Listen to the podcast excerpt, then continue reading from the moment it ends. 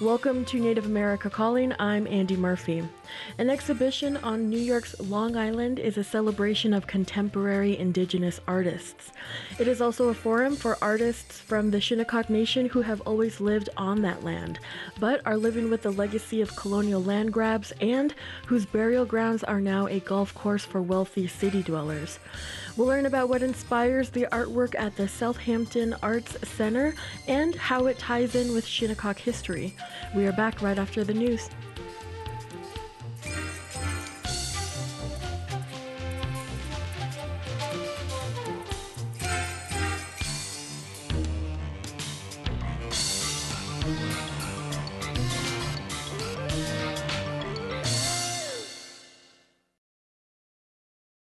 This is National Native News. I'm Antonia Gonzalez. Advocates are cheering the introduction of a Colorado bill that would create an office for missing and murdered Indigenous relatives. The Mountain West News Bureau's Robin Vincent reports it would put the state in the company of several others in the region. A look at the numbers explains the urgency. Federal data show more than four in five American Indian and Alaska Native women have experienced violence in their lifetime. More than half have endured sexual violence. Meanwhile, Indigenous women and girls face murder rates 10 times the national average. The office would work across jurisdictions and provide support to affected families.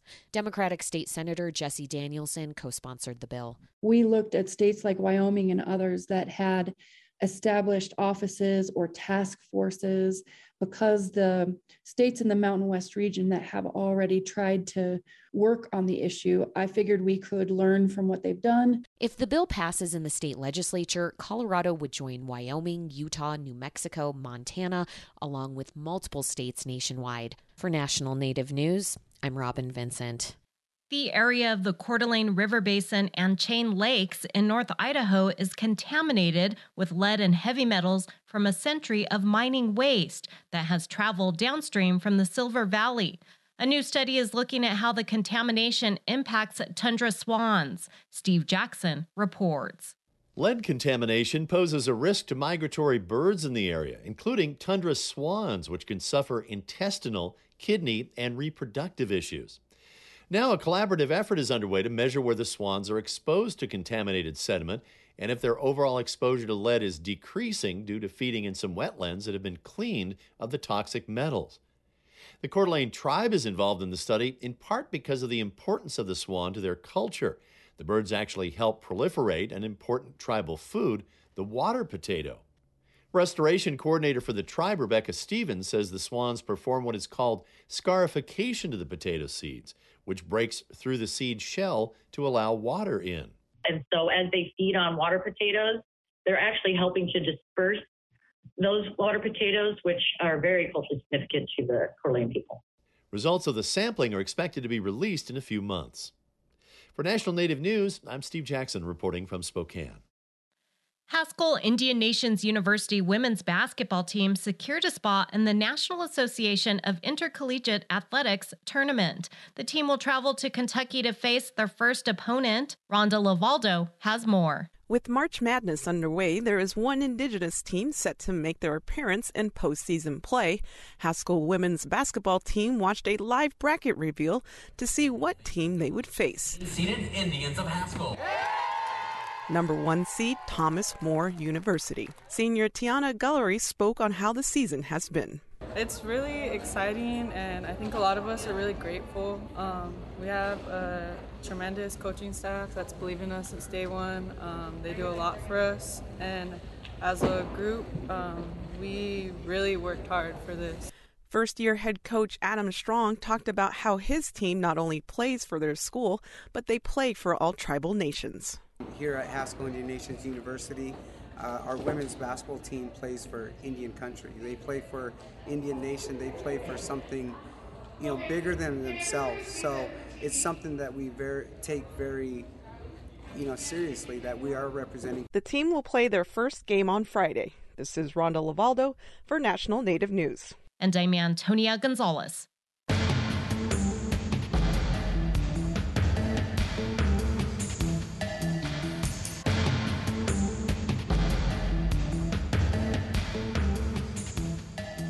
National Native News is produced by Koahnic Broadcast Corporation with funding by the Corporation for Public Broadcasting.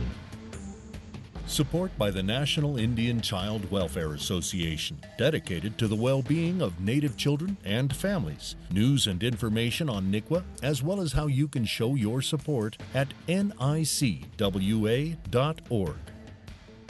Support by Sonosky Chambers Law, championing tribal sovereignty and Native American rights since 1976. From opioids litigation to treaty rights to tribal self governance. With offices in Washington, D.C., New Mexico, California, and Alaska. Sonosky Chambers Law.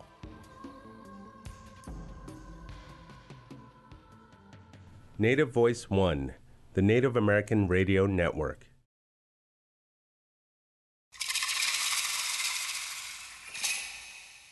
This is Native America Calling. I'm Andy Murphy.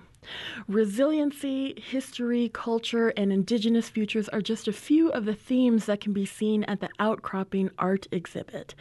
It's at the Southampton Arts Center in New York, which is the homeland of the Shinnecock Nation. The exhibit is a rare sight in this part of New York, and the native artists, especially the ones from the Shinnecock Nation, are not afraid to expose colonial history of land theft and discrimination. Coming up, we'll talk about well, Coming up, we'll talk with the curator of the Outcropping Art exhibit and some of the artists who get at the Indigenous stories on canvas, in photography, through sculpture, and in video. You can join our conversation too. If you're an artist, how do you convey Native history and important issues through your art? What are some of your favorite Indigenous art pieces and what do they say to you? We're at 1 800 996 2848. That's also 1 800 Nine native. And joining us from Southampton, New York is Jeremy Dennis. He's an artist and photographer and curator of Outcropping. He's Shinnecock. Welcome to Native America Calling, Jeremy. Uh, hi, Andy. Thanks for having me. Oh, yeah, thanks for joining.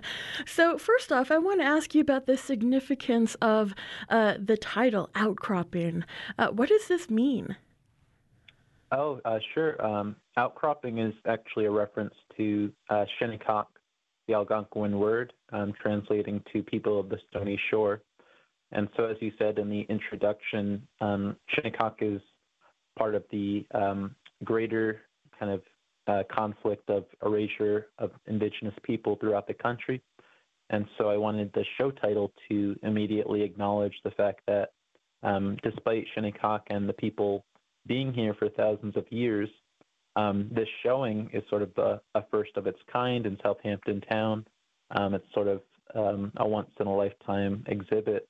And so it's almost in a way just kind of catching up to the fact that um, we we are such a resilient people. We do need to be acknowledged. And so it's almost as if we're kind of like we as Shinnecock people are outcropping in Southampton Town. We're kind of foundational to this place and um, we hope to um, maintain that for another uh, 10,000 years. Got it. Um, so, what was the inspiration behind the the show, behind putting this together?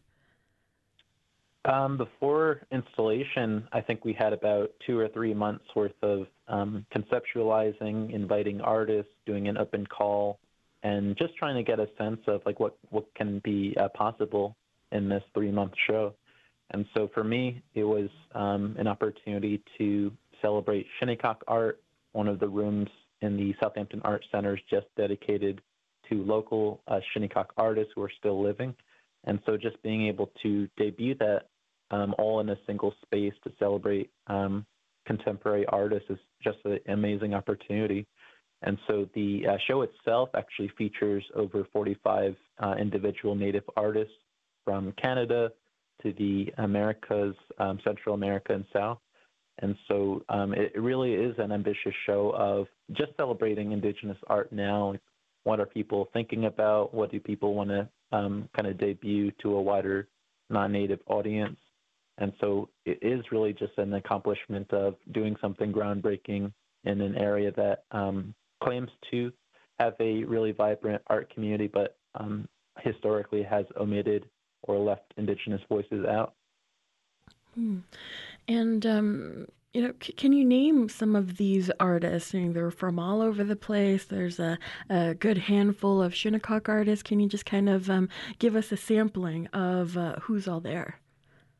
Oh, absolutely. Um, hopefully, my mom will join us, Denise Silva Dennis. Yeah. Um, she's a really well known name, name out of Shinnecock, uh, David Bunn Martine as well. We also have some really celebrated names from um, Cannupa Luger, um, Cara Romero, um, we have Herbert Randall, who um, has photos in many different collections, also from Shinnecock. And so um, there's just so many artists to name all throughout the country that we hope people will see the show before the um, April 9th, the installation. But I think having the opportunity to show emerging artists with these really famous um, native artists at the same time is just really um, embracing just the opportunity to support um, everyone at all these different levels. Mm-hmm. Um, what are some of the um, you know what are some of the bigger themes, or what what are some of the themes that can be uh, seen at uh, this gallery? Oh, some of the themes. Mm-hmm. Um, some of the themes range from um, representing the community, um, from photos and portraits, and sculpture, and other means, um, my mom's work, uh, Denise's work, includes issues of land back initiatives.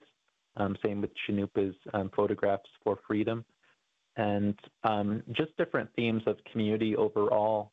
Um, one of the sections are also based on indigenous futurisms. One artist's name is um, and they use a program called Second Life to stage one of their earliest creation stories. And so I think it's really wonderful that um, a lot of the artists in the show um, look at the past and um, sort of bring that to contemporary or even future times to um, maintain the memories and stories of their ancestors and just show the relevancy even in the 21st century. And so um, we do have all kinds of different themes. Each of the artworks have um, wall text so that you walk away with a new understanding or an education and there is really a, an art piece for everyone. I think everyone's compelled by the show. Got it. Um, and uh, tell me about some of your art that um, is at the Outcropping Art Exhibit. It's a f- photography, right? Oh, absolutely. Uh, in addition to curating the show, I mm-hmm. included uh, three of my photos. Uh, one is from my own version of um, using digital photography and post production to um, try to envision or bring to life some of our earliest creation stories from the um, northeastern woodland region. There's also a photo um, from a project of mine called Shinnecock Portrait Project, which is very similar to uh, Matika Wilbur's um, nationwide photo archive, along with um, kind of Humans of New York type of um, photo series. And then I have a um, project called Rise, which I have a uh, individual um, self-portrait from that body of work. But I wanted to um, make the show as wide and representing as possible from each artist, and so we really wanted to choose works that might have conversation with one another, um, artworks that are from their distant past and um, recent body of work as well. And so a lot of the uh, works and the way that they're um, hung together is really um, interesting in that comparison as well. Yeah, and you sent over a couple of photos uh, of your work, um, and one of them is Man of Flint. Uh, can you describe that one? That one I thought really caught my eye. It's really interesting. Oh, sure. Um, there's a lot of people who have seen it for the first time when they mm-hmm. come to the show, and I get a lot of compliments. But um, that's actually from a story, uh, Choknanipak, Man of Flint, and it's a um, sort of like David and Goliath, good versus evil type of story of um, two brothers, um, two kind of creation story brothers, and there's this uh, battle that happens over thousands of years. Um, this larger brother made of flint, um, he has flint covering his entire body. He fights with his more human-like brother, and over time, his body is chipped away by different arrow wounds. And it's one of those creation stories that explains like why when we go into the forest or into the um, hills anywhere in nature you just find these different stones boulders uh, tools. And so it's sort of a um, explanation that this uh, bad brother was chipped away. Um, his body is dispersed throughout uh, Turtle Island, and I think it's awesome too because it sort of explains the sacredness of our, our environment, and it also shows that these stories from um, pre-written times are still relevant and observable today, which is awesome. Yeah. All right. Um, if you are interested in seeing some of these pieces, we have uh, them up on Instagram. You can see them. Uh, we are at Native America Calling on Instagram. Um, if you want to join our conversation, you're welcome to do that as well. Uh, I don't, if you've seen this gallery, call in and tell us what you think about it, or um, you know, tell us about some of your favorite Native uh, artists, and maybe you have a favorite um, art piece that uh, um, you know really, you know, maybe changed your mind about you know certain part of Native culture or changed your mind about, uh, you know, somebody personally. Um, the number is uh, 1 800 996 2848. Uh, that's also 1 800 99 Native. You can also respond on our Instagram at NativeAmericaCalling.com. Um, Jeremy, really quick before we head into the break here, how can uh, we learn more about this art exhibit? Oh, sure. Um, actually um, am very grateful to have had a recent hyperallergic uh, fellowship for their um, journalism. Mm. And so I actually um, wrote a article. It came out February uh, 23rd. But if you go to their website or if you check out Google, it's titled Indigenous Resilience and Futurism in the Hamptons. And so it goes a little bit about the background of the work, some of the pieces, how it um, is relevant to kind of art history and the wider art world.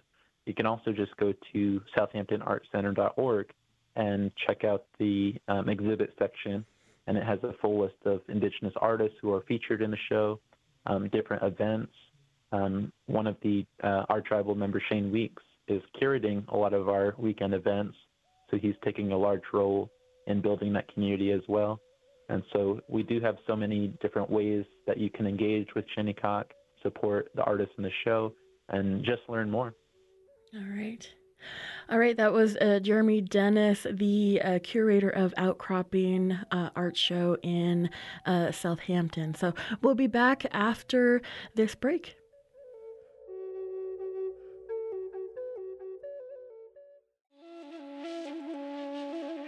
Preparing your taxes is always a chore. But now backlogs at the IRS mean it's taking longer to process forms and distribute refunds.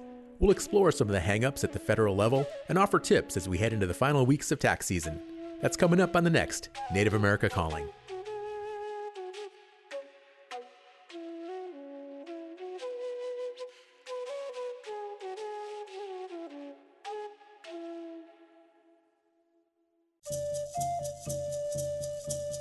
Hey, ja mistä healthcare wokin awaisisikin, ja niissä on healthcare coverage, ja niitä ne naptu.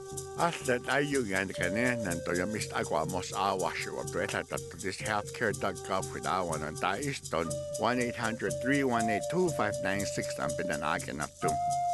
Look, uh, Centers for Medicare Medicare Services don't know pidän diitulohken nawe. Eläkwa. You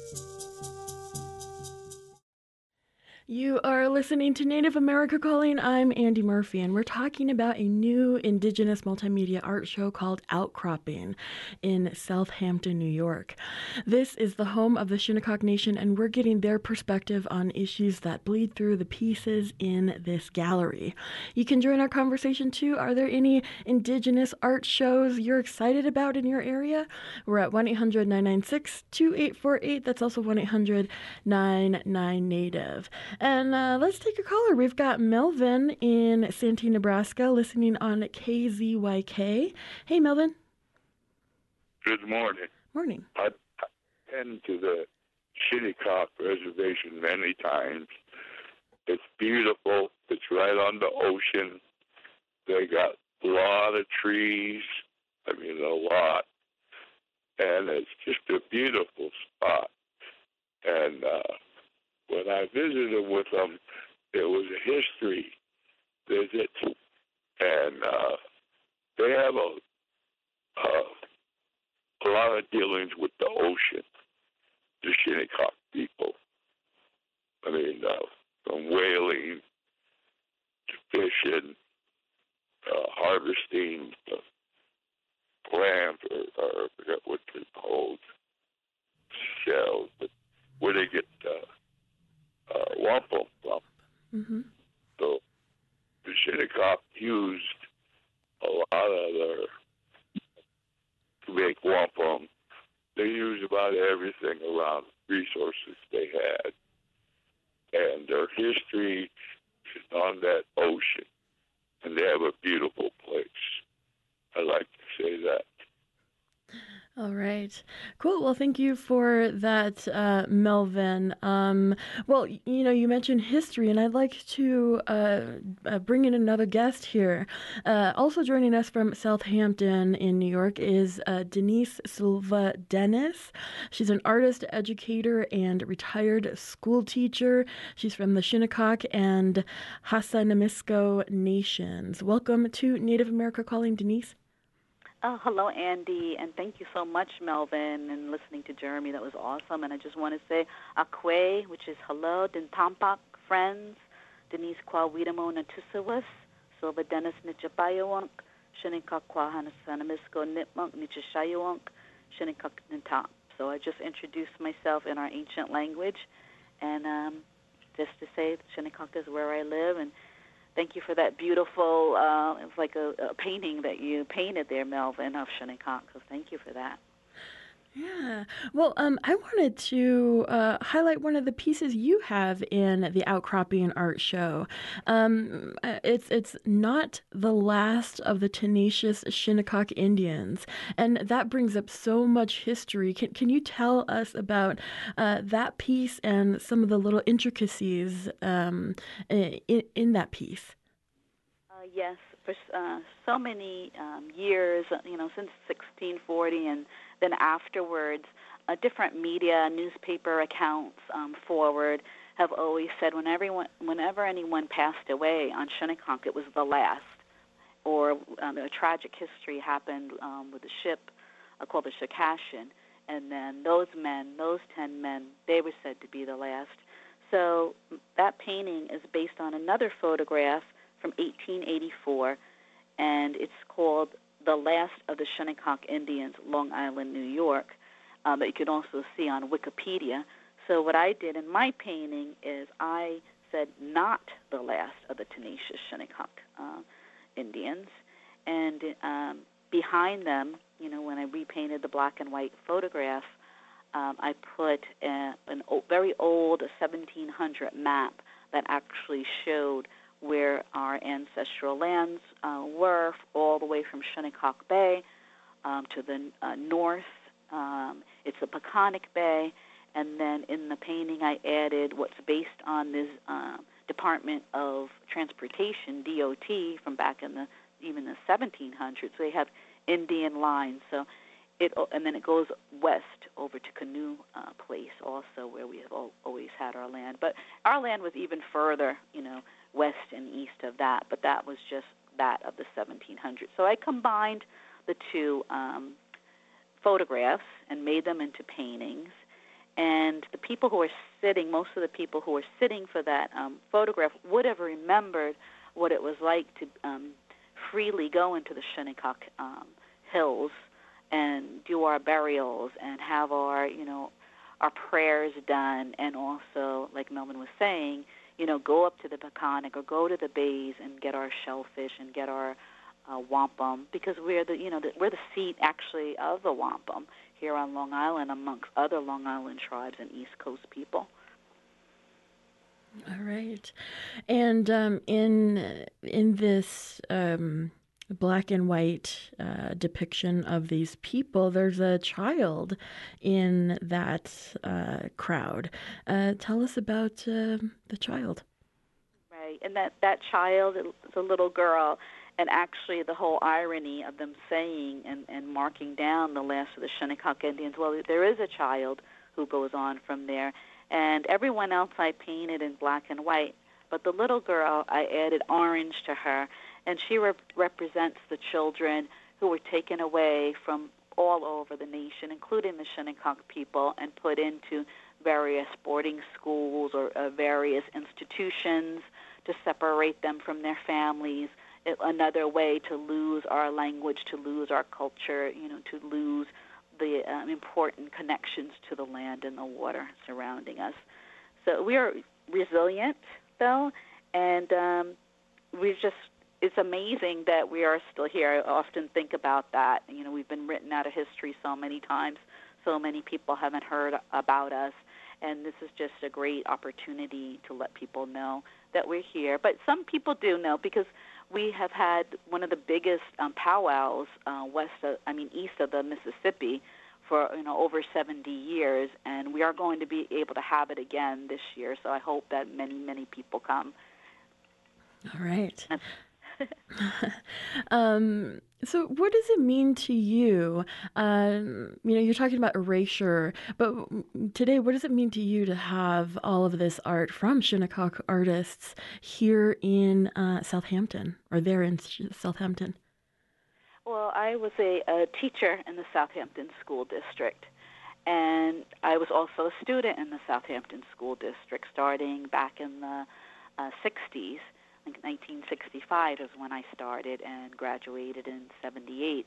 So through all those years, there was really no, you know, no teaching about our history. You know, maybe a little bit here and there. Um, most of it was about upstate New York, uh, you know, the Seneca, the Haudenosaunee, but not so much here on Shinnecock. So it's just so important that um, we are exposing people to our history. Um, Sometimes we have to go to um, our elders and ask, you know, their about their stories that have passed down. Sometimes we go to you know different libraries or museums. Or I'm also involved with a um, we founded a Neomuk Land Trust um, here, and that's all about getting our people's um, skeletons back that are off in museums. They could be in New York City and, and repatriating them back to Shinnecock and then finding appropriate burial places for them as well.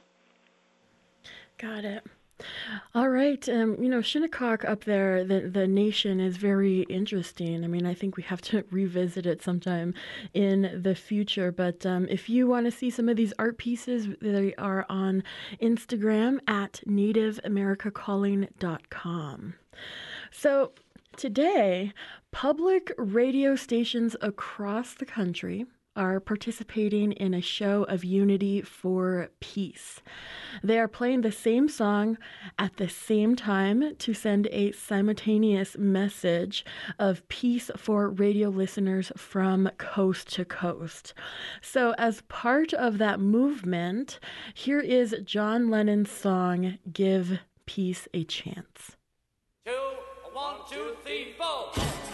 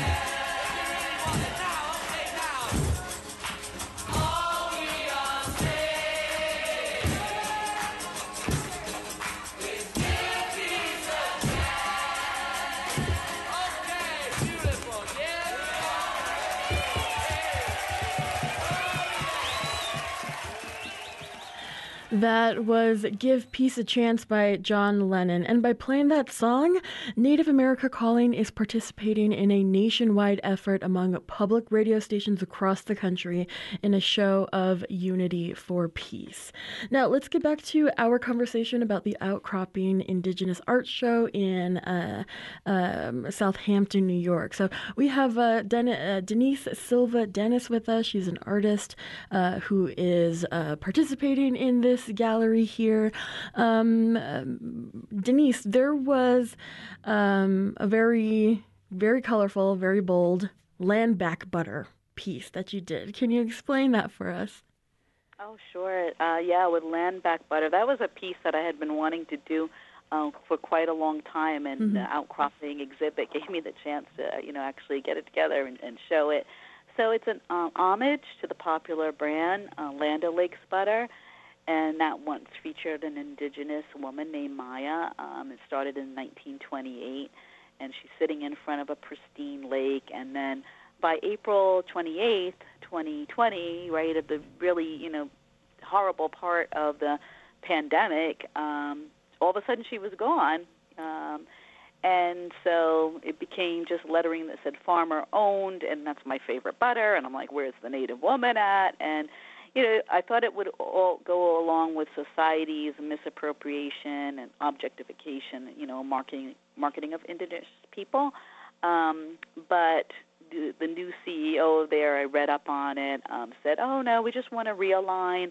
with you know it's farmers owned and how the farmers you know have made our product so wonderful so my question was before I even started painting it, well, whose land did that farmer, you know, use to make that delicious butter? And um my daughter, um, Kelly, Jeremy's sister, actually, she had said while I was painting it, um, almost done with it, she said, "Yeah, whose sacred land, you know, was it built on?" And also, uh, keep the land and get rid of the Indian would be typical, you know, what happens all across America. So when I repainted um, my piece, I made the native woman look more, you know, indigenous. She has on regalia. Actually, in my version, she has on a wampum necklace.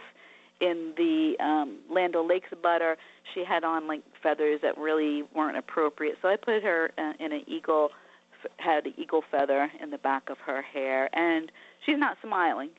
She is very upset because, of course, the women were the ones who have always taken care of the land, and especially out here in Shinnecock, the women would be in charge of the know, planting the corn, corn, beans, and squash, and gathering the medicines from Shinnecock Hills, while our men were out hunting and fishing and and whaling. So, you know, all of us women are re- really not happy with how land was um, taken from us. So that is just, you know, as you get up in the morning and you're putting on, you know, getting your toast or your bagel, um, put on some land back butter and think about all the land back that needs to be going back to indigenous people across Turtle Island.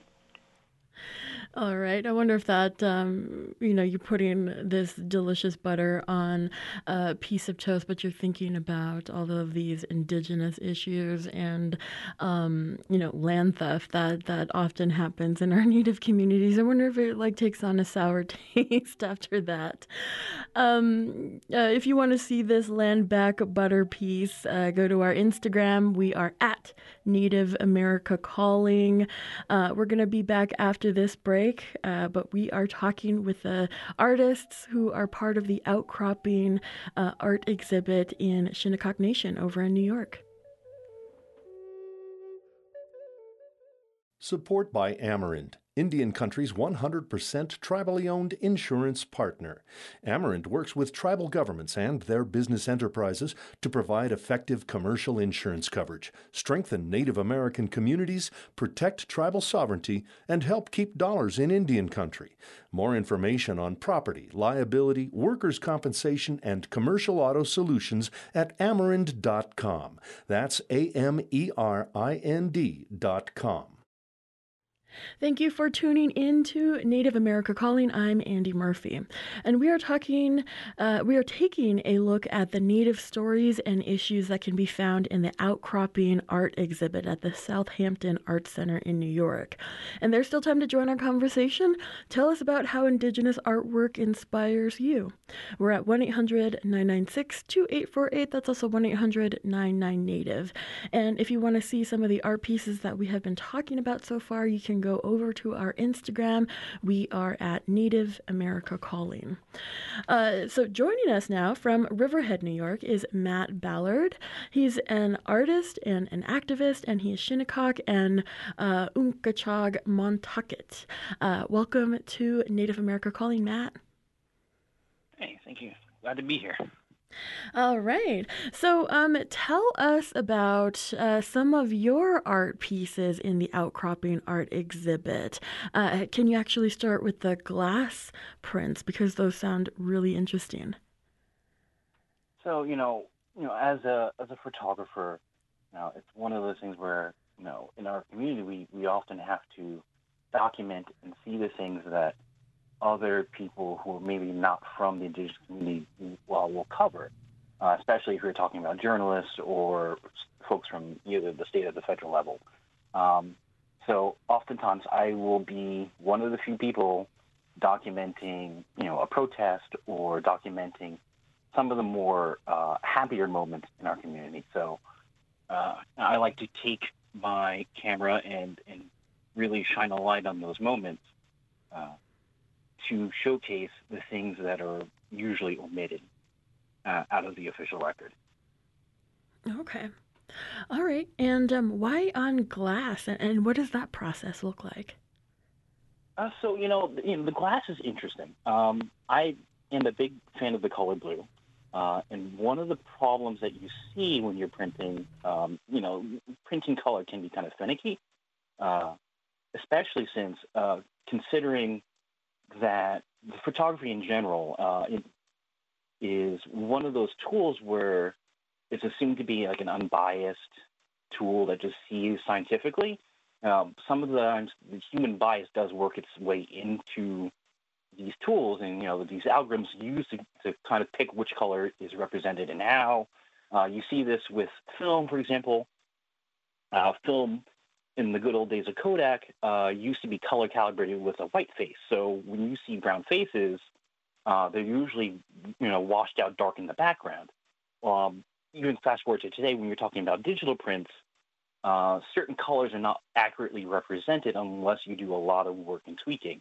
Uh, this particular company that I'm printing the glass on does a much better job. I have to kind of seek out other like-minded people to do the work that I do that I don't have to do as much work getting these colors represented, getting these people represented as they are meant to be seen. All right. And um, you have, um, you know, a couple of other, uh, aside from the glass prints, there is a uh, memories and dreams video, right? Can you can you explain a little bit of that and, and what's in there? Uh, so memories and dreams, like you know, I capture a lot of footage. So, you know, whether it be a protest or an installation of a piece of infrastructure for the, for the nation, you know, there's a lot of footage that doesn't get to see the light of day, even within, you know, the community. So, like, oftentimes, you know, I find myself kind of dreaming about it almost at night, and it will inspire me to do other works. So, I wanted to uh, show the viewer, like, you know, kind of step into my dreams and see what I see. So, there's clips of, you know, um, our month long encampment on the side of the road on Sunrise Highway when New York State and DOT were threatening to grind down a piece of economic development that was being used to feed our children and house our elders. Um, there are captures of the joy in the community when they went up, when our when our seal finally went up on that piece of economic development on on our territory that told the world that we are still here and that we are not going anywhere. There are shots of folks doing what we've been doing for thousands and thousands of years. We've been doing aquaculture and and taking care and stewarding the land. So I have I have footage of, of all of that kind of interspersed with um, beach scenes and you know kind of to kind of guide you through what I dream about every day. All right. And you know, we've mentioned so far in this show that, um, you know, we're talking about resilience, we're exposing history, we are, um, you know, really saying we're still here and we still have, you know, all of this uh, within our culture. Um, what does it mean for you to, to um, or, or I guess uh, this is how I can put it. What is the significance um, of, of this art show at that particular building? So you know, it's funny that you mentioned that. Uh, I actually happened to work there, and one of the one of the things I kind of found out through working there and working with my partner, who's a lawyer, is that uh, that building used to be the Parrish Art Museum. Samuel Parrish, back in the 1800s, was the primary architect of the land theft from the Shinnecock. Uh, so he used the, the proceeds from that ill-gotten gains to build that building for his private collection of artwork. Um, and again, we're talking about a man who didn't see the value or, or, or, interest in indigenous artwork. So clearly there was no indigenous people hanging on those walls during his time period. So it's amazing that in a town so fundamentally shaped by this monoculture, this this you know uh, colonizer view of the land and its worth, that indigenous people are still here, that we're still creating artwork, and now we're in the house of the man who stole all that land from indigenous people. um, and um, tell us tell us a little bit about maybe some of the other um, art projects, um, maybe um, a- activism projects going on in that community there at uh, uh, Southampton. So, you know, again, as I said, I, I have the privilege of, of working uh, side by side with my partner, Tela Troge.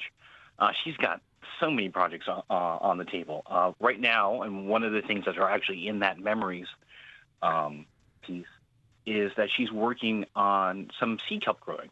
So sea kelp is actually, or, or sugar kelp, I should say, is actually one of the foundations for a lot of the rights in, in, in treaties for Shinnecock and for tribes on Long Island.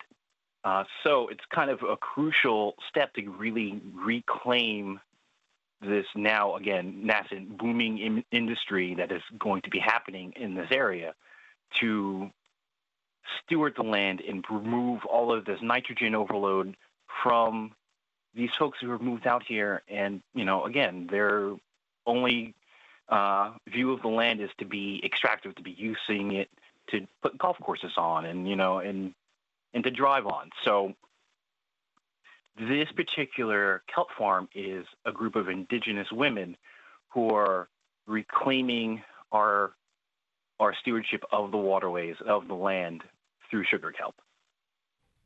Nice. All right, maybe we have to do a whole show on kelp sometime in the future at Native America Calling, um, because uh, there there are so many projects I've heard of that are uh, focused on kelp that are you know um, tribally run. Um, but that's another time. I'd like to, um, at this time, uh, bring in one more artist. Uh, joining us is uh, Suzanne Kite. Um, f- she is an Oglala Lakota artist. Welcome to Native America Calling, Suzanne. Hi, I'm Day. Thanks for having me. Thank you for joining. And um, uh, you are part of this outcrop uh, outcropping art exhibit over in New York. Um, tell tell us about your piece. I, I see that it's a, a heavy white frosting uh, cake with um, a picture of a of a pipeline on top of it. Tell us uh, more about that. Yeah, so this piece is called Arubscula. Um, excuse my Lakota pronunciation, working on it. Um, uh, mm-hmm. And uh, the subtitle is Outlet Pipe from the Beaver Lodge Uranium Mill. And I uh, was invited to make a new piece for uh, the Remai Modern in Saskatchewan. And I wanted to uh, address uh, extraction, kind of like all the art, some other artists in, in this show. Um, and so this piece is specifically about uranium extraction uh, and uranium extraction is, you know, well known in Indian country for um, really harming our people, and it happens all over the world. Um, and this line of thinking is comes out of uh, Diné writer Lou Cornum's essay called Irradiated International, and really how in, Indigenous relationships to state power internationally um, have to do with extraction. And uh, so this it's a cake it's a fake cake with a disgusting amount of fake frosting on it. And it shows this beaver lodge uranium mill. And um, so in in my family we always have cakes at funerals with a an image of the person who's passed to honor them. And uh, i've always been curious if other communities do this but um, so this is mourning the the water and the watershed that was affected in the uranium Ranium City in northern Saskatchewan, and uh, you know, as using a, a Lakota and, and, at least in my family way of mourning to to mourn non-human beings. Interesting. Um, why did you choose this piece for outcropping? Um, I I think I I think when we're talking about extraction all over the country. I think that um, this was a, a, a, good way for me to enter a conversation with other people uh, who aren't from Saskatchewan, aren't from South Dakota, uh, but I thought it was a good good addition and and kind of represents a lot of my thinking as a I'm a composer and an AI ethicist um, as well, and um, really, if I want to spread a message, it's about listening to non-humans and considering how extraction is a colonial tactic, whether it's data extraction, mining for computation materials, mining for uranium, and um, and I think that even especially now uh, that uh, nuclear um, materials are uh, all the more relevant to consider where they come from and how they affect um, humans and non-humans. Okay, and you say you're a composer. So, uh, what what? Tell me about um, your your art style. What what kind of um, art could we find if you had just like a whole a whole gallery to yourself? Um, yeah. So most of my work is about using uh, using kind of body interfaces. So so building instruments that I wear on my body while I dance or move um, in order to uh, connect with artificial intelligences, machine learning, and uh, kind of co-compose music and video on stage. Uh, so a lot of the times I've had like 200 feet of hair braids. Um, uh, recently at the PS 122 Gallery in New York, where audience could move the hair braids and interact with the artificial intelligence themselves. Um, and that's the kind of work I I really like to do. Okay, what what attracts you to artificial intelligence? Um, I, I, think it's just a good way uh, to access the Western uh, desire to have. I, I, think everybody on, on this planet wants to have good relationships with non humans. Some of us have just forgotten how to do that in a good way. And um, I really have been drawn to the kind of opening, like a, a window opening, where um, where people who aren't Indigenous start to see something that seemingly uh, seemingly is an object as maybe having interiority or personhood. And, you know, in long, long conversations with my late grandfather, um, Bill Stover, we, we talked about how stones are, you know, computers are just melted stones and, and our, and uh, our people are really good at um, having relationships with non-humans already. Hmm. All right. Um, Suzanne, where could we find more of your work? Um, my website is my last name, uh, kite, four times, dot com. So kite, kite, kite, kite dot com. And uh, yeah, that's, that's where you can read my, my work. Okay. All right. And uh, Matt Ballard, where can we find more of your work? Uh, I'm a little reclusive in that fashion. Uh, okay. You can probably find me on Instagram, actually, uh, 450NM MJB. Um, sometimes you can catch my work on that same domain name 450nm. Actually, if you want to see some of the video and some of the photos up close and personal and you're not in the Southampton area, you can go to outcropping.450nm.com. And I actually kind of go over a lot of the description about all of those works as well there. Yeah, and on our website, nativeamericacalling.com, we have a link uh, to that um, to, to that uh, site where uh, your pieces are. Uh, let's go back to uh, Denise Silva Dennis. Uh, Denise, where can we find more of your art?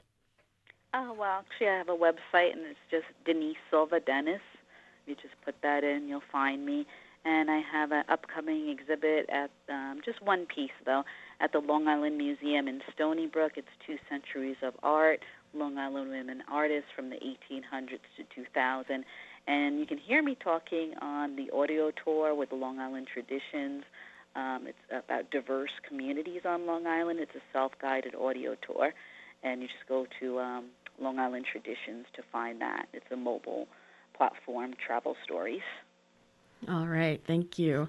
Uh, and then Jeremy Dennis, uh, curator of Outcropping. Where could we find uh, more of your artwork? Oh, uh, sure. Um, my website is www.jeremynative.com. And um, my mom, Denise, is so busy. I think she forgot to mention if you're based in Long Island, New York, you can check out her uh, opening reception at Teatro Yerba Bruja in uh, Bayshore. So she has a, piece, and so does my uh, older sister Kelly. So I just wanted to shout that out. All right, everybody in the family, there is um, an artist. Um, cool. Well, that was our discussion on uh, the outcropping art exhibit over at the Southampton Arts Center in New York. And um, that is the end of the hour. I'd like to say thank you to all of our guests we had on today Jeremy Dennis, Denise Silva Dennis, Suzanne Kite, and Matt Ballard. Join us next week for more discussions about Indigenous issues and topics. Our executive producer is Art Hughes. Marino Spencer is the engineer. Production help this week by Luella Brien. Um, Bren. Uh, Nola Daves Moses is the distribution director, and Bob Peterson is the network manager for Native Voice One. Clifton Chadwick is our national underwriting sales director. Antonio Gonzalez is the anchor of National Native News. Charles Sather is our chief operations officer. President and CEO of Koahnic Broadcast Corporation is Jaclyn Sallee. I'm Andy Murphy.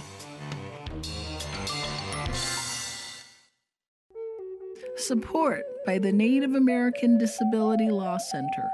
The Native American Disability Law Center advocates for the rights of Native Americans with disabilities, so those rights are enforced, strengthened, and brought into harmony with their communities.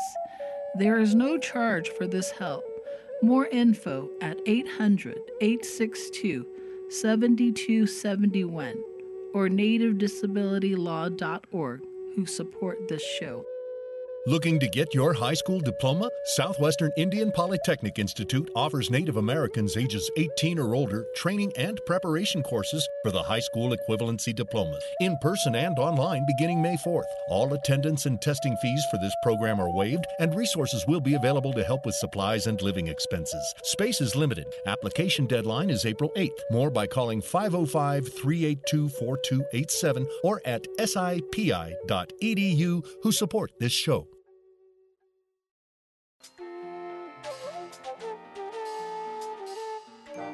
Native America Calling is produced in the Annenberg National Native Voice Studios in Albuquerque, New Mexico by Koahnic Broadcast Corporation, a native nonprofit media organization.